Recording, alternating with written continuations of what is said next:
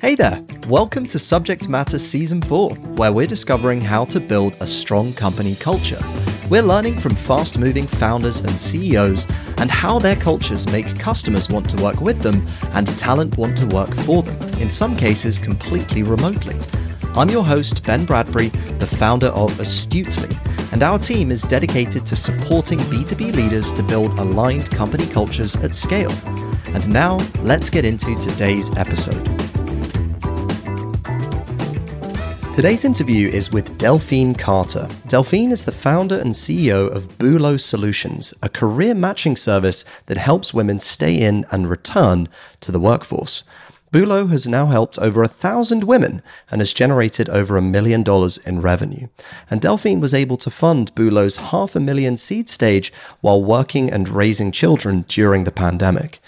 On today's interview, we discuss the problems with measuring your team's performance based on time spent in your seat and how to approach that measurement instead.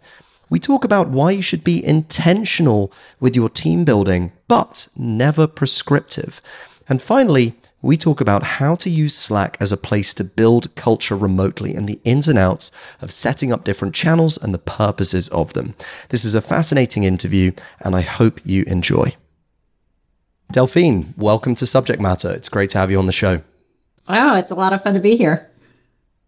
So, I thought we could start with this concept that you mentioned last time we spoke, which was the caregiver. What exactly is a caregiver? And I'm curious to understand what it would look like for our CEO and leader audience if they were caregivers in their organization.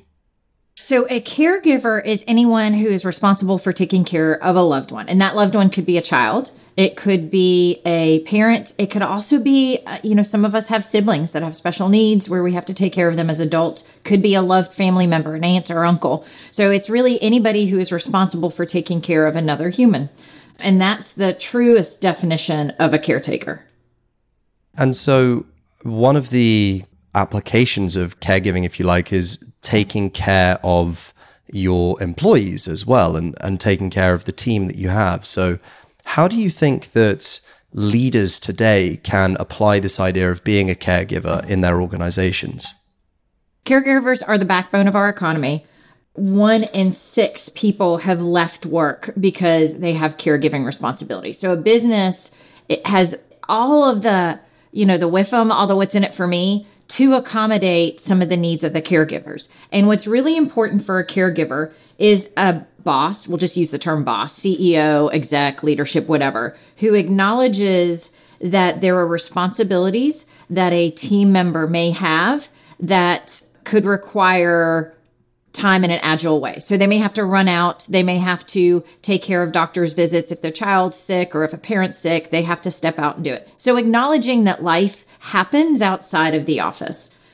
Then there is also the financial aspect. So if you're a caregiver, you may have to pay somebody to be a nurse for your parents. You may have to pay for after school care or daycare for your children. And so acknowledging when you're looking at your entire benefits package that there are some financial ways that you can help parents feel relief for their situation, their financial situation. There's, of course, parental leave. It's just an understanding that once you become a parent, you adopt a child, whatever it is, you may need some time to bond and need some time to recover from having a newborn. That goes to everybody, right? That's a dad and a mom. So we shouldn't get just get caught up that we're worried about parental leave for mothers.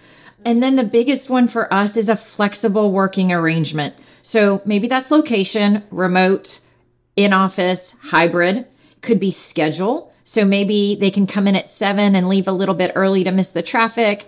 Maybe they could work till three and then finish the day at home once the kids come off the school bus.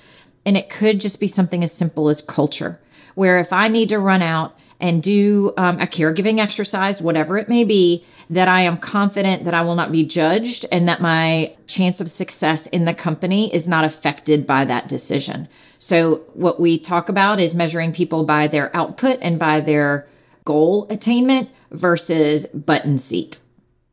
You raise a couple of interesting points. It seems like the key theme throughout all of this is providing more flexibility with our workforce. And so saying that people have different ways of operating, different priorities to someone who's a caregiver to a non-caregiver and being able to accommodate those is is very important.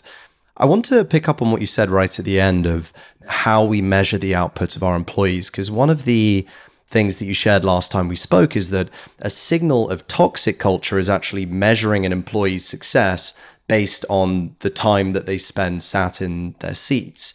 What exactly is the problem with this, and, and how should we be thinking about measurement in a different way to create a more healthy culture? Measurement by somebody's location gives you nothing. Just because they showed up in the office doesn't mean that they're not playing solitaire, doesn't mean that they're not even just being really slow about how they go about things. I've walked by people's desks before and I see that they're watching a Netflix show really quickly. And maybe that's okay. Maybe they just needed a 30 minute mind break. But the point is, is you cannot measure a person by just sitting there watching them. And again, mostly by location, it's seeing how efficient are they in their time and how effective are they at reaching their goals that's hard. It's hard to put goals in place. That means you have to have measurable metrics. That means you have to have a lot of insight capability in your business. But when you strictly say, I am measuring whether my company is operating well between eight to five, I think you're losing out on a ton of great information. I think you're missing out on the people that are getting more done between eight and three than the guy that's staying there between eight and nine, but spends half his time at the water cooler. We talk about phrases in an office that have a lot of parental bias, unintentional bias. And so when people say, oh my gosh, Fred's so committed, he's here till 8 p.m. every night. I don't know that that language is actually healthy at all because somebody who has to be home at five doesn't mean they're any less committed. Who's actually producing more? Where are the results that show that Fred's more committed than Beth or Bill who need to leave at five? That's a great point. And it gets into this idea of unintentionally sabotaging the relationship you have with your caregivers from the language that you're using. If we were to zero in on this for a second in terms of some of the language that leaders might be using that they don't realize is maybe getting in the way of a productive relationship with their team. Are there any other words or phrases that come to mind that people might take for granted in how they communicate, but actually might be heard very differently depending on whether you're a caregiver or not? I mean, it's no different than the conversations we're finally having around diversity, equity, and in the inclusion aspect of it. That we say things, and there's, it's not that there's intent of harm, but it just, my ears are going to hear it differently than yours. And so, for example, when you're assigning new projects to the team, saying, you know what, she probably doesn't want to travel. She's got like three kids or something. This may be too much.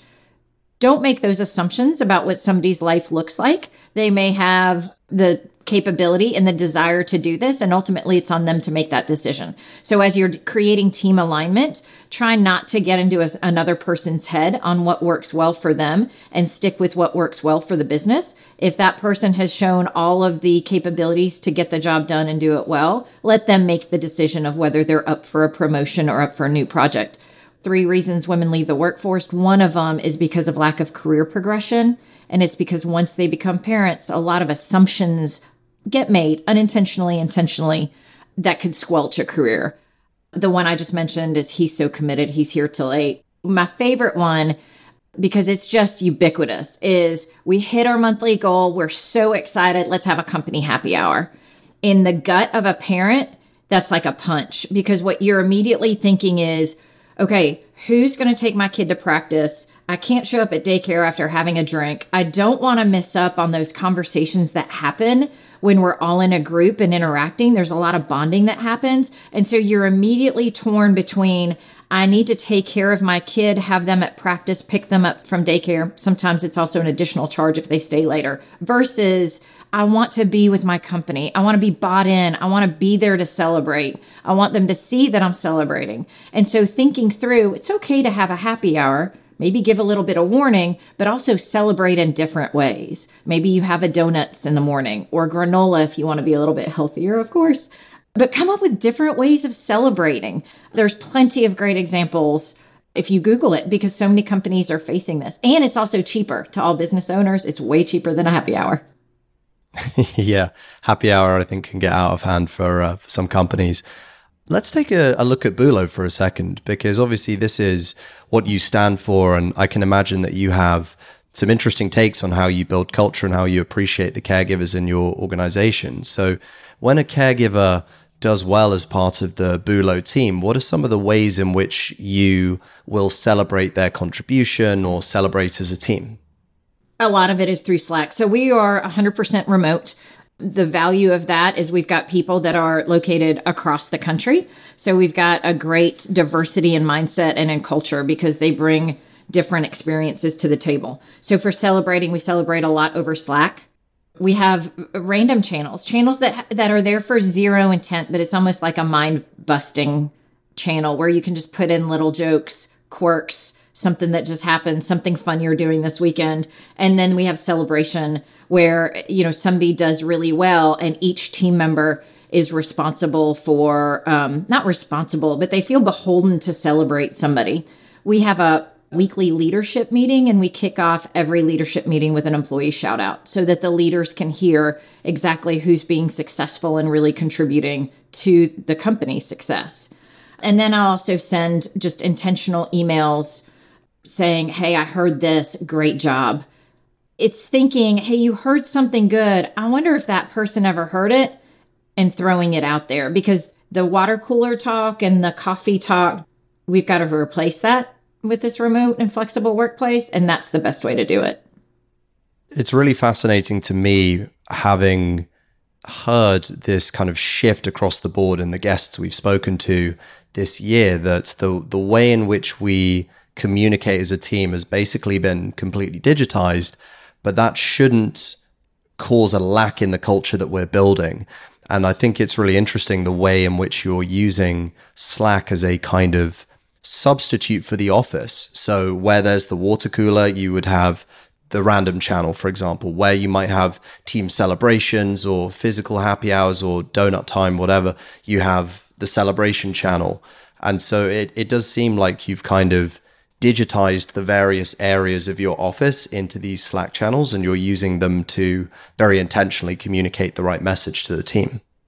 As companies decide what they're going to do, if they decide to be 100% remote, or hybrid. Hybrid's probably the scariest for a lot of employees because in the hybrid work style, the people that will be less likely to come into the office by all of the studies that have been made by SHRM and some of the top HR institutes is that people of color and caregivers are going to be the ones that will be the least likely to come into the office in the hybrid situation unless there's mandated days, right? And so when you're in a hybrid culture, team communication and company communication needs to be remote first. And then that way you don't leave anybody out. The risk is is if you've got your people of color and then you've got your caregivers who are not in office and you're now focusing all of your company communication to in office, then we'll have even less inclusion, right? Like we're already not doing this well. It's going to exacerbate the issue and leave people out in a just a very significant way. So remote first if you're going to do hybrid and then you can pepper in with the in office. That's a great rule of thumb. So for everyone listening if you are going to have in office communication and it's not all in office then stick to remote because you're making sure that nobody is getting left out at, at any one time. Let's look at the other side of the table for a second. So we've talked about building bonds with the team remotely. Now let's look at those physical offices because there are some teams who are moving back to in person. How can leaders get to know their team better if they are leading a team in a physical office? What are some of the practices they can do to make sure that the time they're spending with their team is leading to a strong culture and alignment? I was reading an article that was just fascinating about why some people are nervous about getting back into the office. And it's because they feel like they have to re get to know the people they already had established relationships with. Are Betsy and I still going to be doing lunch at 12 like we used to? A lot of us, 19 months away from the office for some of us, are coming back. We've had children, we've lost children, we've been married, we've had marriages go away. We had a mullet, now we don't. We've had a beard, now we don't. And so you almost have to relearn people. A lot of us had significant shifts that happened during COVID. So once you get back into the workplace, I wouldn't assume as a leader that you know where everybody is in their life based on a few Zooms and then how that relationship was back when you were in office. I would rethink and r- almost do a trust exercise of rebuilding that relationship. Okay, we're back in the office. What does that feel like for you? What are some signs that I could read in your behavior that tell me this isn't going well for you so I can be sure we have proactive conversations? What are signs of burnout for you? Burnout was a big issue when we were working from home because there's no off time, right? You just kind of keep plugging away. And so asking them, what are signals of burnout so that I can help you through them? Because we understand this is a shift and we want to be sure that we're all very healthy. So don't assume that you know what the person's been through or that they're the same person they were. Do some intentional team building exercises. Assign a mentor to anybody that was hired during COVID who can make some introductions, show them where the you know the refrigerator sticks or where the microwave that doesn't work. Think about it from a sense of rebuilding.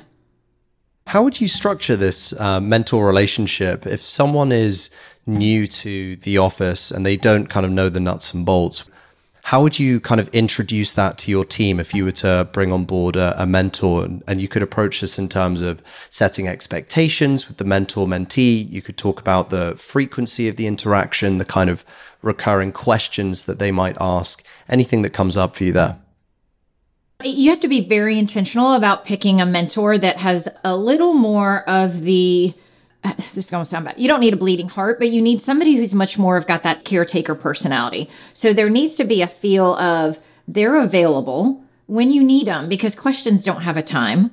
You're getting up and trying to figure out where the closest place to go get a sandwich is. It has to be somebody who's just got that love of helping people to take that interruption and do the right thing with it. But even just setting a weekly or an every other week check in, or just weekly in the first three weeks, every other week from then on out and let the two of them build that relationship. We don't have to instruct what happens. We just have to be sure that we've provided a, a strong connection where they could feed off each other. A lot of people are advising, let's say you had somebody who had a baby or adopted during COVID. Well, match them up with somebody who's an established caregiver who's been doing it for a while so that they can learn the ropes and kind of get some really strong advice of, hey, I get it. You feel like crap that you had to miss something or that you had to do an early drop off or that you might pick up late today. I hear you. I understand it. We've all been there. And so helping them have somebody who's been down this path. But don't be intentional. It's organic, right? Like relationships are organic. I mean, be intentional, but don't be prescriptive. Be intentional, but don't be prescriptive. Interesting. So this gets into like the other side of the organization, which you're trying to avoid, which is these practices of toxic culture and it seems like one of them is like putting all of your team into a box and having them follow the same kind of set of prescriptive instructions not accounting for for who they really are as people. One of the things you said a couple of minutes ago is that these kind of unhealthy practices from leaders may end up tipping the team towards burnout and not just the leader towards burnout so, what are some of the signals that a leader might be tipping their team towards burnout? I think it's all of a sudden efficiency, productivity is lost. Typically, what happens when somebody is heading towards burnout is they put themselves in what's called a parking lot. So Ben has been performing. He's been doing a great job. And then all of a sudden that slows down and he's not quite as involved in things. And then he puts himself in a parking lot. And basically, what he's doing is he's waiting to see what's going to happen in the company culture. Is he on board? Is he not on board? He just basically can't handle any more outside input. And so he puts himself in just a kind of a quiet place. So you've lost the buy in from that person. So look for people that were involved and have pulled out. Look for people whose productivity has dropped or it's less thoughtful. Maybe Ben was that guy that executed, but he was always like, you know what? I think there's a way I can do this better. So if people are just executing to execute, you've really taken the innovation out of that team and they're just trying to do exactly what you told them to do. You said make 50 phone calls. I'm going to make 15 phone calls to hit my sales goal. They may not be good, they may just literally be picking up the phone and asking for a person. And so when you start seeing that people are responding just to the task versus the the quality, that's really your leading indicator. This seems really linked to what you shared earlier on measuring performance based on the time spent on the seat. If you're measuring based on doing the task and not on the output of the task or the outcome, then there's a fundamental mismatch in the expectations you're setting as a leader and the message that's kind of cascading down to the rest of the team. So I think it, it's a good lesson in being very aware of what you are signaling to your team that a good job looks like or what a good job looks like at the end of the day. Because if you're measuring based on number of calls sent and those calls aren't leading anywhere, then you're not actually getting closer to the result, where the result is close five deals, for example. So it's important, I think, to kind of dovetail that mismatch. It is. And it comes top down. It's if the C level is not encouraging of setting the goals and driving like a deadline cadence for goals for each team member, like a goals and objective exercise or key performance indicators exercise, then ultimately it's on them. It's going to have to come from the C suite. A great example of what you said is the call center culture. So let's say a company has an NPS goal. We want our customers to have like a 70 NPS score. We want to have a 70 NPS score. If you're measuring your customer service reps by the shortest amount of time they can be on a call, are they really helping anybody? If I've got a big problem, but the guy's been told, hey, you can only spend 30 seconds with somebody. So think through some of the measurements that you've put in place and say, is that behavior really going to end up to the end result that we want? Same with the sales calls. If you just say, I want 50 calls, somebody's going to give you 50 calls. But what you really want yeah. is the sales, right? Or you want to see progress through the pipeline. Maybe it's too long to wait for sales to close because you've got a really long sales cycle, but watching the progress through the pipeline. It's a great point that if you're this sales analogy, that if you're measuring or you're incentivizing your reps to have the shortest call possible, but a customer has a really hairy problem that they need someone to hold their hand through, then your reps are being told that performance needs one thing, but customer support actually needs another thing. So I think a, a, key message of this is aligning the interests of your your customers and your team. And it's an interesting segue to Boulo as well, because you're a two-sided marketplace in that you're working with mothers and caregivers who are looking to get into the workplace and placing females through your career mobility platform. But you're also working with companies to hire females into their organizations. So, how do you think about making sure that the service that you're offering is consistent on both side of the marketplaces. Like you're setting the right expectations and that both parties are getting a, a, really valuable experience no matter which side of the marketplace they enter your system. It was probably the biggest part of all of our research when we started Boulo. And so we do we help women return to the workforce but we also help women stay in by finding them jobs that offer flexibility. So we also have to work with the ones that are, you know, full time careerists, but they're just going everywhere on two wheels. So when we speak with the candidates, we help the people who haven't been in the workforce, we help them explain who they are. What's your elevator pitch? Don't ever say, I've just been taking care of my parents, I've just been a caretaker.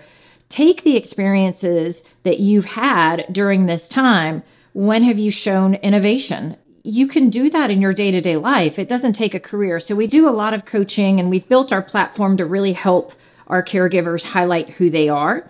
And then on the business side, when they put together a job description and send it our way, we have a job description call with them to help scrub out some of the language that we know will eliminate caregivers is biased in a sense where women will not apply. So we all know there's languages and job descriptions that have unintentional bias as well. One of the biggest ones recently, we had a customer who said they were trying to define their culture and they said, We work hard, play hard.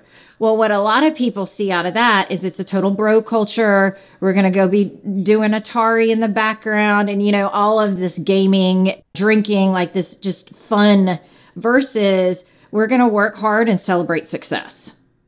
That's a very different mm. way hmm. of saying work hard, play hard. And so we work with companies to help when they say, no, this role can't be remote. We just ask some questions to help them understand really, some roles can't, and we get that. But can you offer some flexibility when you're there, or does it really have to be remote? Do you really need somebody who's got eight years in QuickBooks when we know that there's plenty of opportunity to train up on QuickBooks. And if you give them that lead time before they start, they can get their training going. There's enough softwares that work very similarly now. That's part of the great user interfaces that design that happen. And so it's helping the companies understand in order to get diverse candidates in your door and to hire diverse candidates, you need to think through what you're saying in these job descriptions and the culture that you put out there. So much of what I'm hearing from what you're saying is that it comes back to language and how we are framing these opportunities.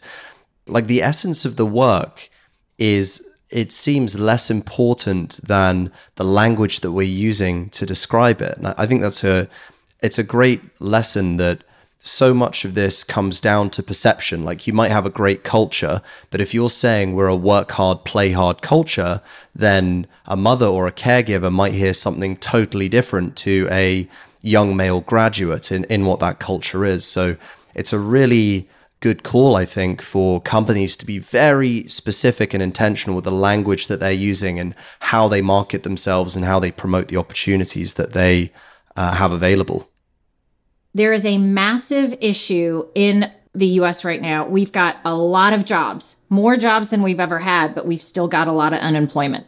If you're going to be really simplistic and a little bit ignorant of facts, then you're going to say it's because we've got some supplemental financial packages out there. What's really going on is during COVID, there was a lot of people who would have made a job transition but were insecure about it.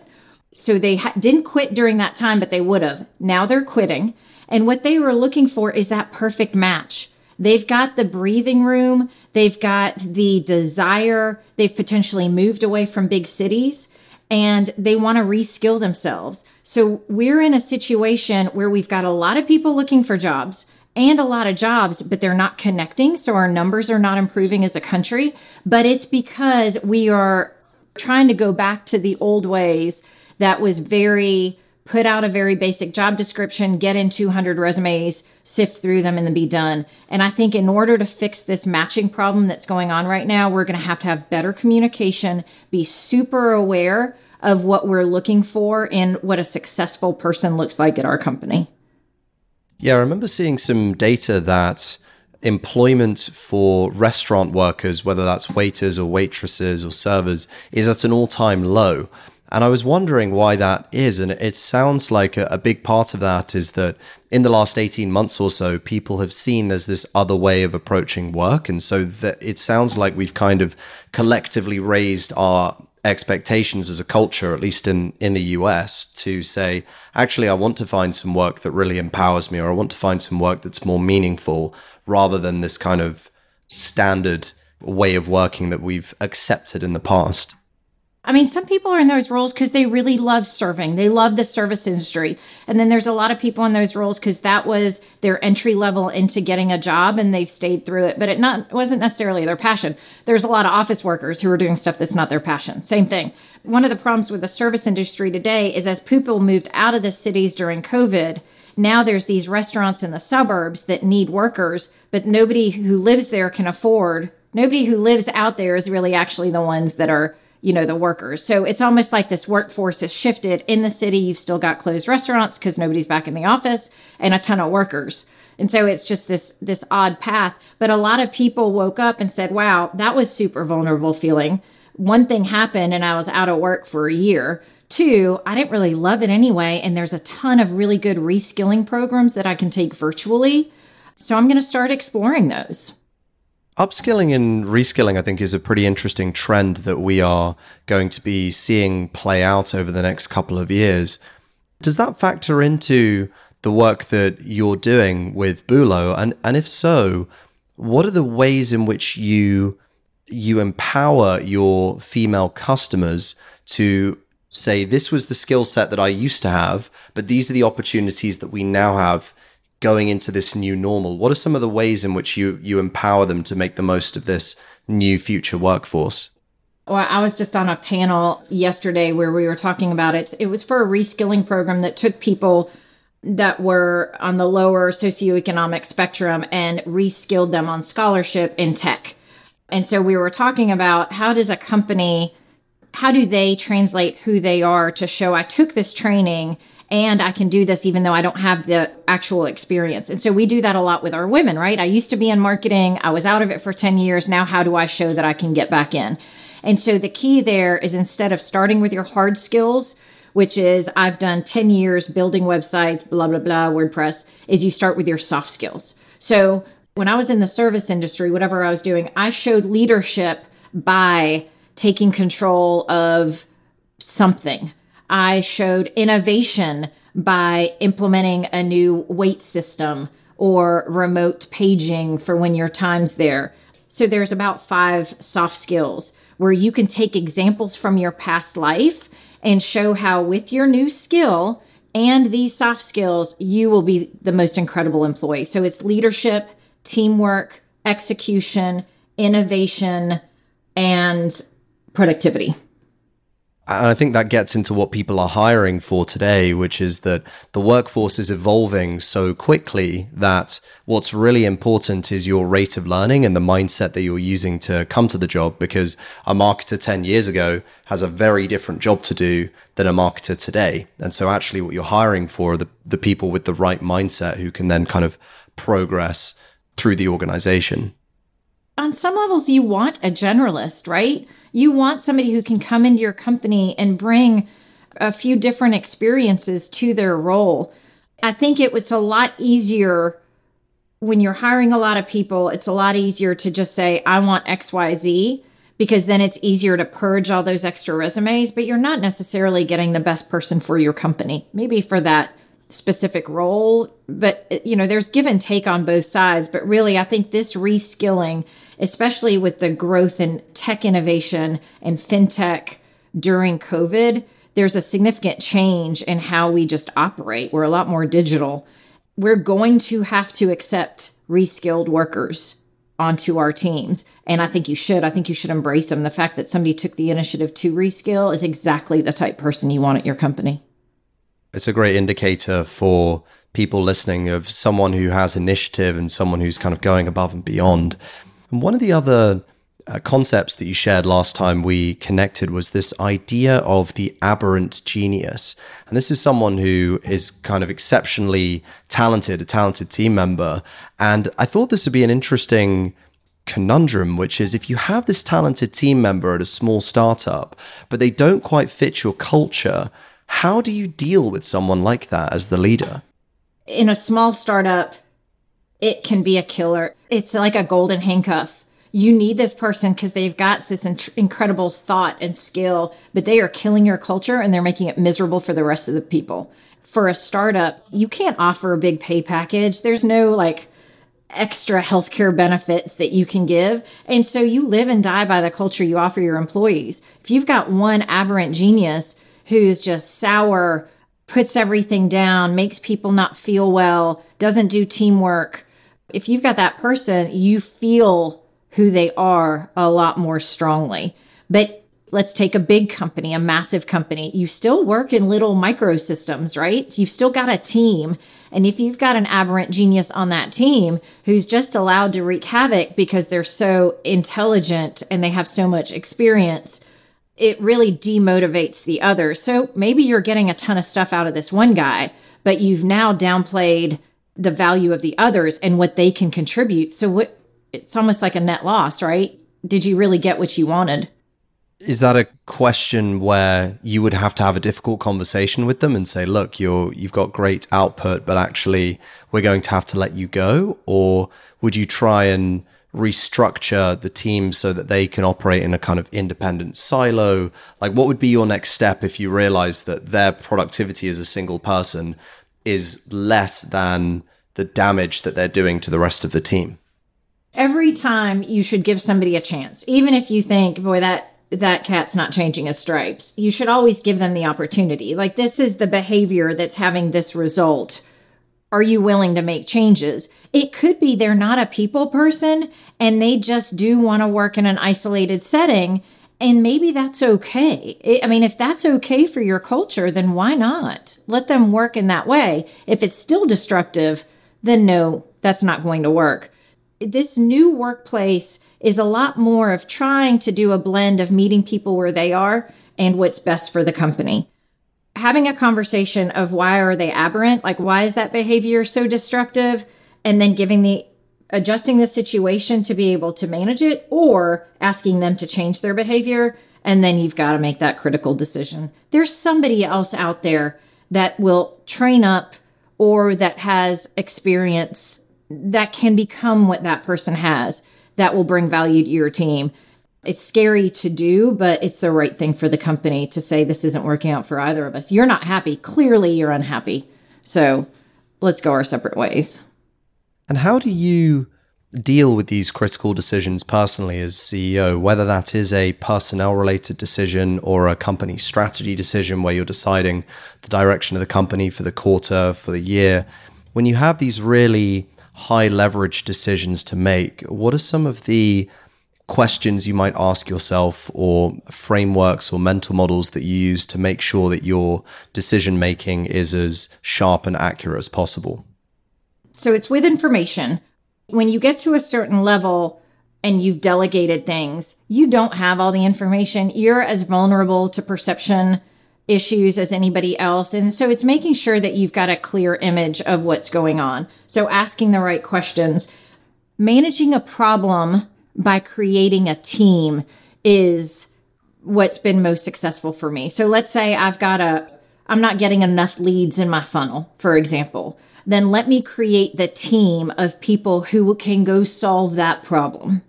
I don't have to be the problem solver. I need to be able to find the people to empower and have worked together to get there. And maybe I'm a part of that team for sure. And they come back and they tell me what they're doing along the way to measure progress. But it's managing the problem, not the team. Every once in a while, you know, it's a person problem. And nobody should ever be called into a meeting and have no idea that the firing was about to happen everybody deserves to have the opportunity to be told to adjust a behavior or for, layoffs are different, right? But if it's a behavior issue, it's a hard conversation to have, but everybody is a person and should be given the chance to adjust their behavior. And then it's on the responsibilities on them. And then if they don't do it, then it's it's an easy decision. So for me, maybe it's just how I deal with the guilt of it is I have the conversation, a very frank, caring conversation with what needs to change. And then they know that if it hasn't changed, that next time it's very clear what the next step is. So it comes down to setting healthy expectations with the team and, and giving them the freedom to change. It seems very linked to how you're dealing with these problems as well, of kind of assembling the the SWAT team, that the really core team who are closest to the problem, and then giving them the freedom to go and say, figure this one out, guys. Like, go and get me the information and not being the person who like drives it forward, but to give the team some freedom and autonomy to go their own way.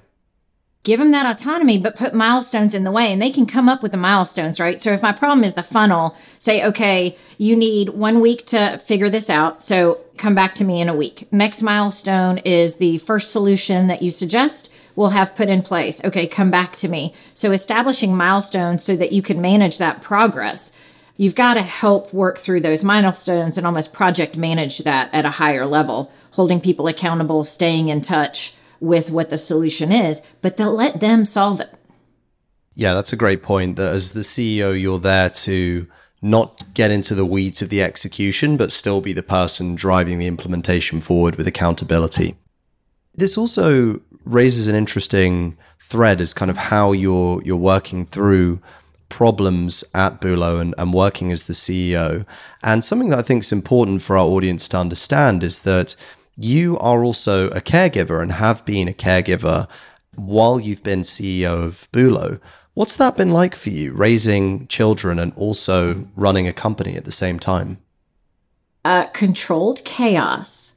But honestly, I don't know that that was any different than before, right? As as just a worker, you you put yourself in there and you're committed and you've got to execute. Now, COVID did throw a kink when they made the mistake of asking me to try and help homeschool my kids because that's definitely not my strength. So there's a little bit of chaos that COVID brought, but it really hasn't changed much. It's still trying. People hate to say the word balance, but it just is. It's a hour by hour balance of completing what you need to do for the business, completing what you need to do for your family and then just staying on track. And at the end of the day, I may have weighed more on one side, but then tomorrow maybe I'll weigh more on the other. And it's just looking at things from a micro level versus this massive, I haven't read my book to my kid tonight to put him to sleep so they will be illiterate from here on out, right? I think a lot of times we put this massive pressure on one event.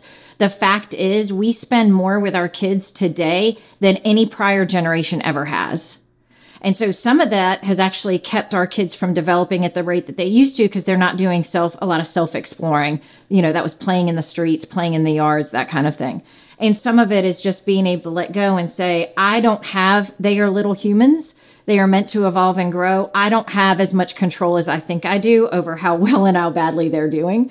And it's also been fabulous. My kids are 13 and 10. And so they've been able to like be sitting in the room when I've pitched to a group of investors and had really difficult conversations, felt really vulnerable myself. So they've been a part of watching a business grow that I don't they wouldn't have had that opportunity before and it's just created a great buy-in to what I'm doing. So when I say sweetie, I can't make that grilled cheese for you right now. I've got this really important call. She knows what I mean by that.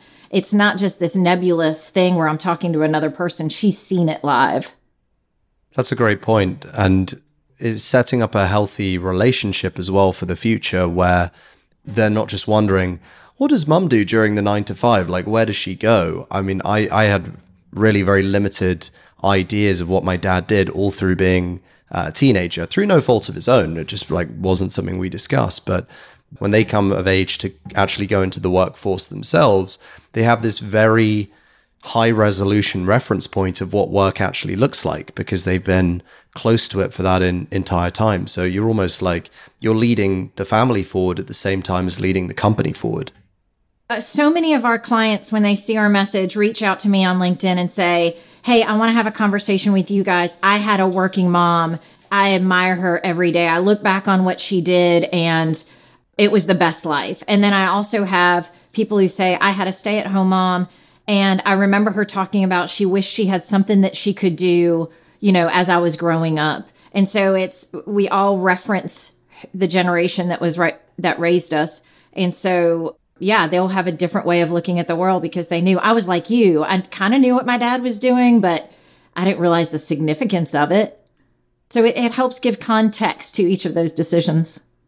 Yeah, context is a great way of phrasing it. And it also just allows for a kind of for a more real, authentic relationship well, you're appreciating the human side as well. And this also reminds me of one of your core values, which is on maintaining that focus of, balance and making sure that work and life are, are kind of equally balanced. And one way that you deliver this is by giving your employees unlimited paid time off. How do you make unlimited paid time off work in a healthy culture? Because for some people, I can imagine there's a bit of resistance to this idea of just saying free holidays forever. So, how do you make that work?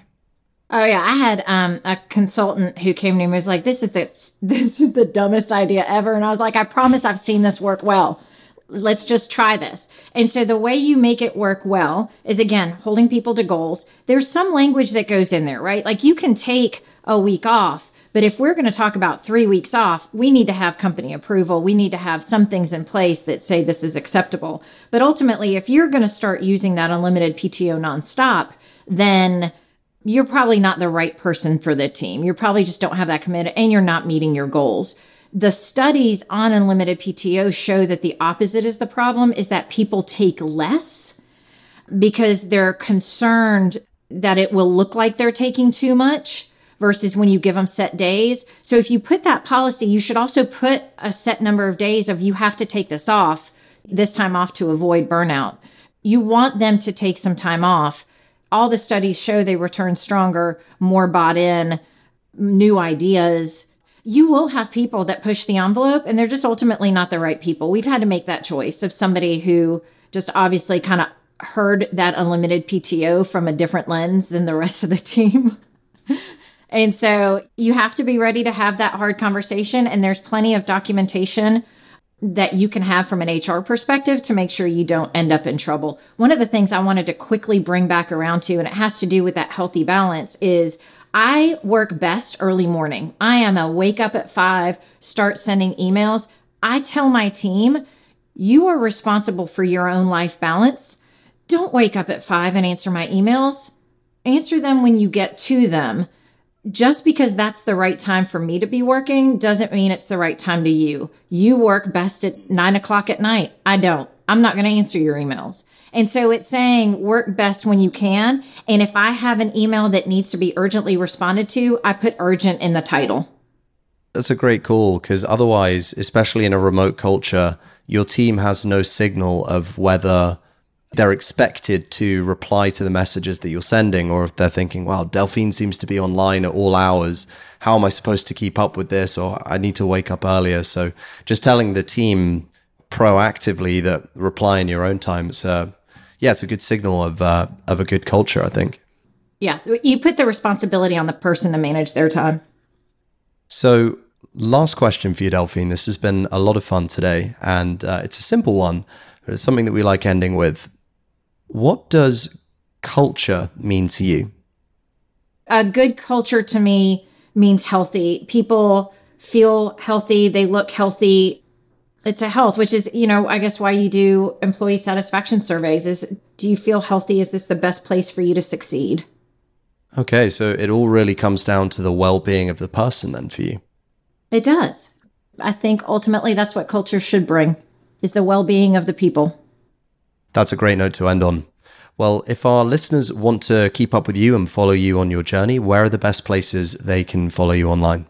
Absolutely. So we love to engage with people on LinkedIn. So follow Boulo, B O U L O, Boulo Solutions on LinkedIn. Also, come to our website, boulosolutions.com. That's where you can post a job opportunity if you've got a full time, temporary, or project role that you'd like for us to help you with. And also, if you're interested in becoming a Boulo member, that's free, obviously. So just come online and start building a profile. We're also on Instagram for all of you that like sitting in bed swiping late at night, and you'll see some great nuggets of information there. Fantastic. Delphine, thanks so much. This is a real pleasure. Thank you so much, Ben. Hey, it's Ben here. Just before you head off, one quick thing. This podcast teaches you the skill of empathetic communication. And if you're interested in accelerating your empathetic communication and to start applying it to your brand and business, we've created an actionable five step checklist which breaks down the exact steps you need to take to unlock this skill and start creating messages that connect with your customers and employees' heads and hearts. You can download it for free over on our website, weareastutely.com. Thanks for listening, and I'll see you next time for another episode of Subject Matter.